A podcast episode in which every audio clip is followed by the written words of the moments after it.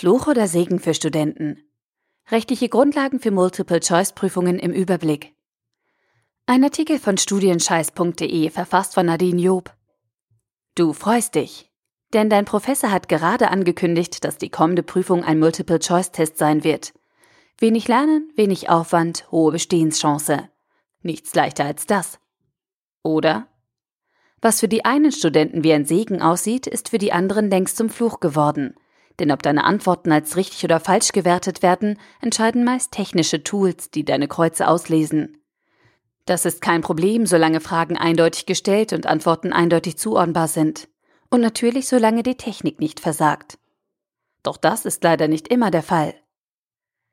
Mit professioneller Unterstützung von Fachanwältin Veronika Wiederholt klären wir in diesem Artikel, wo die Chancen und wo die Fallstricke von Multiple-Choice-Prüfungen liegen. Dabei lernst du rechtliche Grundlagen, mögliche Fehlerquellen und Möglichkeiten, gegen eine fehlerhafte Prüfung vorzugehen kennen. Hallo Frau Wiederholt, heute wollen Sie uns etwas über die rechtlichen Rahmenbedingungen von Multiple-Choice-Prüfungen beibringen. Was ist das Besondere an Prüfungen im Multiple-Choice-Verfahren? Das Besondere bei Prüfungen im Multiple-Choice-Verfahren besteht in der Fragetechnik, weil auf eine Frage jeweils mehrere vorformulierte Antworten zur Auswahl stehen. Dadurch hat der Prüfling keine Möglichkeit, die Frage frei zu beantworten oder seine Antwort zu erläutern. Die Prüfungsleistung wird dabei nicht, wie sonst üblich, nachträglich individuell von einem Prüfer bewertet, sondern in der Regel mit technischen Hilfsmitteln ausgewertet. Die eigentliche Prüfertätigkeit wird dadurch in maßgeblicher Weise vorverlagert, insbesondere in die Auswahl der Fragen, die Ausarbeitung der richtigen Antworten und die Festlegung der Bewertungsmaßstäbe. Wie ist Ihre generelle Einschätzung zum Multiple-Choice-Verfahren? Eher Fluch oder eher Segen für Studenten? Es kommt sicherlich in erster Linie auf den Studenten an. Für diejenigen Studenten, die durchschnittlich gelernt haben und dadurch die fachlichen Grundlagen beherrschen, kann das Multiple-Choice-Verfahren mit ein wenig Glück zum Segen werden. Für diejenigen Studenten, die durch umfangreiches Lernen fachlich besonders versiert sind, können Prüfungen im Multiple-Choice-Verfahren jedoch auch ein Fluch sein. Letzteres hängt damit zusammen, dass sie mitunter die Fragestellung und die festgelegten Antwortmöglichkeiten in mehrere Richtungen auslegen. Zwischen Ausnahme und Regelfall sowie zwischen verschiedenen Antwortmöglichkeiten genau abwägen müssen und ihre Antwort in Zweifelsfällen nicht erläutern dürfen. Wo liegen häufige Fehlerquellen? Die Fehlerquellen liegen zumeist bei der Aufgabenstellung. Generell müssen Prüfungsaufgaben nach ihrem Wortlaut verständlich, widerspruchsfrei und eindeutig sein. Dies gilt in besonderem Maße bei Prüfungen im Multiple-Choice-Verfahren. Für den Prüfling, dem nur geringe Zeit für die Beantwortung der Fragen gegeben ist, muss nach der Rechtsprechung des Bundesverwaltungsgerichts aufgrund einfacher Auslegung der Prüfungsfragen erkennbar sein, welche Leistung von ihm verlangt wird. Rechtsfehlerhaft sind daher Aufgaben, die auf mehrere Weise lösbar sind, die mehrdeutige Fragen beinhalten oder die sich erst nach einer zeitaufwendigen Auslegung erschließen lassen. Nach der Rechtsprechung müssen Prüfungsfragen im Multiple-Choice-Verfahren auch und gerade von Studenten mit gehobenem Wissensstand einwandfrei und fehlerfrei zu beantworten sein.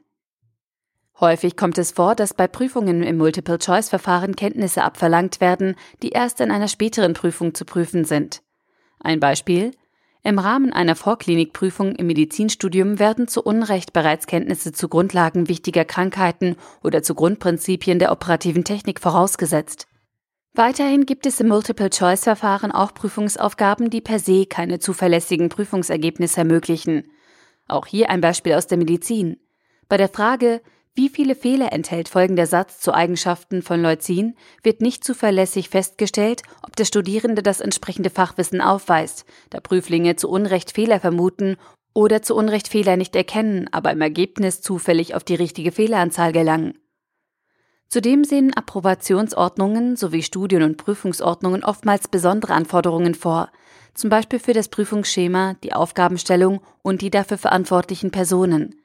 Diese Regelungen werden mitunter nicht eingehalten. Schließlich kommt auch vor, dass die nach dem Lösungsmuster als richtig anzukreuzende Antwort in Wahrheit falsch ist. Was halten Sie von der häufig verwendeten Frage nach der am ehesten zutreffenden Antwort? In der Tat wird bei Prüfungen im Multiple-Choice-Verfahren häufig nach der am ehesten zutreffenden Antwort gefragt. Diese Art der Fragestellung ist nicht per se unzulässig, aber ausgesprochen fehleranfällig. Zwar muss ein Prüfling bei Prüfungen im Multiple-Choice-Verfahren jeweils vom Regelfall und nicht vom Ausnahmefall ausgehen, doch wenn es, wie so häufig, im Regelfall mehrere vertretbare Antworten im Fachschrifttum gibt, kann keine Abwägung unter diesen vertretbaren Antworten im Sinne einer am ehesten zutreffenden Antwort verlangt werden. Bei Prüfungen im Multiple-Choice-Verfahren hat der Prüfling nicht die Möglichkeit, seine Auffassung während der Prüfung zu begründen. Da ihm daraus aber keine Beschränkung seines Antwortspielraums entstehen darf, muss es nach der Rechtsprechung genügen, dass die angekreuzte Antwort gesicherten Erkenntnissen entspricht, die bereits vor der Prüfung im Fachschrifttum veröffentlicht wurden und Kandidaten des entsprechenden Prüfungsabschnitts im Regelfall ohne besondere Schwierigkeiten zugänglich waren. Wie kann bei der Bewertung einer Multiple-Choice-Prüfung deren Schwierigkeitsgrad berücksichtigt werden? Bei Prüfungen im Multiple-Choice-Verfahren ist regelmäßig eine absolute Bestehensgrenze vorgegeben. Diese liegt zumeist bei sechzig Prozent. Da bei Prüfungen im Multiple-Choice-Verfahren die Bewertung jedoch in den Bereich der Aufgabenerstellung vorverlagert wird, darf sich nach der Rechtsprechung des Bundesverfassungsgerichts die Bestehensgrenze bei Prüfungen im Multiple-Choice-Verfahren nicht allein aus einem Prozentsatz der gegebenen Antworten ergeben, sondern muss in einem Verhältnis zu einer möglichen Höchstleistung oder zu einer Normalleistung stehen. Also die Schwierigkeit der konkreten Prüfung berücksichtigen. Mit dieser Rechtsprechung wurde für Prüfungen im Multiple-Choice-Verfahren eine relative Bestehensgrenze statuiert. Aufgrund dieser Rechtsprechung ist für das Bestehen von Prüfungen im Multiple-Choice-Verfahren in der Regel das Erreichen von mindestens sechzig Prozent der zu erreichenden Gesamtpunktzahl erforderlich oder die Tatsache, dass die Zahl der zutreffend beantworteten Fragen um nicht mehr als zweiundzwanzig Prozent die durchschnittlichen Prüfungsleistungen aller Studierenden unterschreitet. Ob bzw. inwieweit diese sogenannte Gleitklausel allerdings auch bei sämtlichen Nachprüfungen gilt, ist zum Teil streitig und kommt auf den jeweiligen Einzelfall an. Benötigen Prüfer eine normative Grundlage, um Prüfungen im Multiple-Choice-Verfahren durchführen zu können? Dazu muss ich zunächst Folgendes erläutern. Während des Grundrechts zur Freiheit der Berufswahl nach Artikel zwölf Absatz eins G G müssen der Gegenstand einer Prüfung, die Leistungsanforderungen in der Prüfung und die Maßstäbe, nach denen die erbrachten Leistungen zu bewerten sind, eine normative Grundlage aufweisen. Das bedeutet jedoch nicht, dass der Gesetzgeber auch die Einzelheiten dazu zu regeln hat. Auch bei Hochschulprüfungen müssen die einzelnen Leistungsanforderungen nicht durch ein Gesetz geregelt werden, sondern es genügt die Regelung in der für den Studiengang maßgeblichen Studien- und Prüfungsordnung. Inwieweit vor diesem Hintergrund speziell für die Anwendung des Multiple-Choice-Verfahrens eine ausdrückliche normative Grundlage erforderlich ist, bedarf jeweils einer gesonderten Prüfung des Einzelfalls. Eine normative Grundlage ist in der Regel dann erforderlich, wenn die gesamte Prüfertätigkeit auf die Aufgabenstellung vorverlagert wird, also eine Prüfung vollständig im Multiple-Choice-Verfahren durchgeführt wird, wodurch keine nachträgliche individuelle Bewertung durch einen Prüfer mehr möglich ist. Um bei unserem Beispiel aus der Medizin zu bleiben: Bei ärztlichen Prüfungen reicht es aus, wenn das Multiple-Choice-Verfahren und die damit verbundenen Bestehensgrenzen in der Approbationsordnung für Ärzte näher bestimmt werden. Ähnlich ist die Rechtslage bei pharmazeutischen Prüfungen zu beurteilen. Es ist allerdings nicht ausgeschlossen, dass bei Fehlern einer normativen Grundlage Prüfungskommissionen oder einzelne Prüfer im Einzelfall unter Umständen autonom das Multiple-Choice-Verfahren verwenden dürfen. Wie werden Fehler bei Multiple-Choice-Prüfungen beseitigt? Fehler bei Prüfungsaufgaben im Multiple-Choice-Verfahren werden zumeist dadurch beseitigt, dass die fehlerhaften Aufgaben von der Bewertung der Prüfung ausgenommen oder die vertretbaren Antworten des Prüflings als zutreffend anerkannt werden.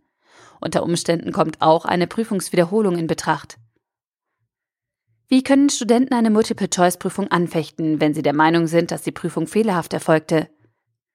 Grundsätzlich kann gegen das negative Prüfungsergebnis form- und fristgerecht Widerspruch erhoben werden. In einzelnen Bundesländern sind insoweit Besonderheiten zu beachten, zum Beispiel in Berlin und Bayern. Je nach Einzelfall sollte auch die Einleitung gerichtlicher Schritte erwogen werden. Wie im konkreten Fall vorgegangen werden sollte, kann im Rahmen eines anwaltlichen Beratungsgesprächs erörtert werden. In welchen Fällen lohnt sich eine solche Anfechtung? Eine Anfechtung lohnt sich insbesondere dann, wenn nur wenige Punkte zum Bestehen fehlen und rechtliche Fehler aufgetreten sind.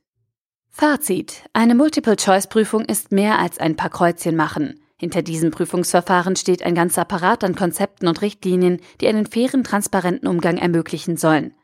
Dennoch kann eine Multiple-Choice-Prüfung Fluch oder Segen für dich bedeuten. Ein Segen ist sie, wenn ein Prüfer bei der Erstellung des Tests die rechtlichen Rahmenbedingungen berücksichtigt hat. also die Fragestellungen eindeutig formuliert, die Antworten ebenso eindeutig zuordnenbar sind und der Schwierigkeitsgrad bei der Bewertung berücksichtigt wird. Natürlich gehört deinerseits dazu, dass du dich richtig und gewissenhaft auf die Prüfung vorbereitet hast. Sonst nützt alle Mühe deines Professors nämlich auch nichts.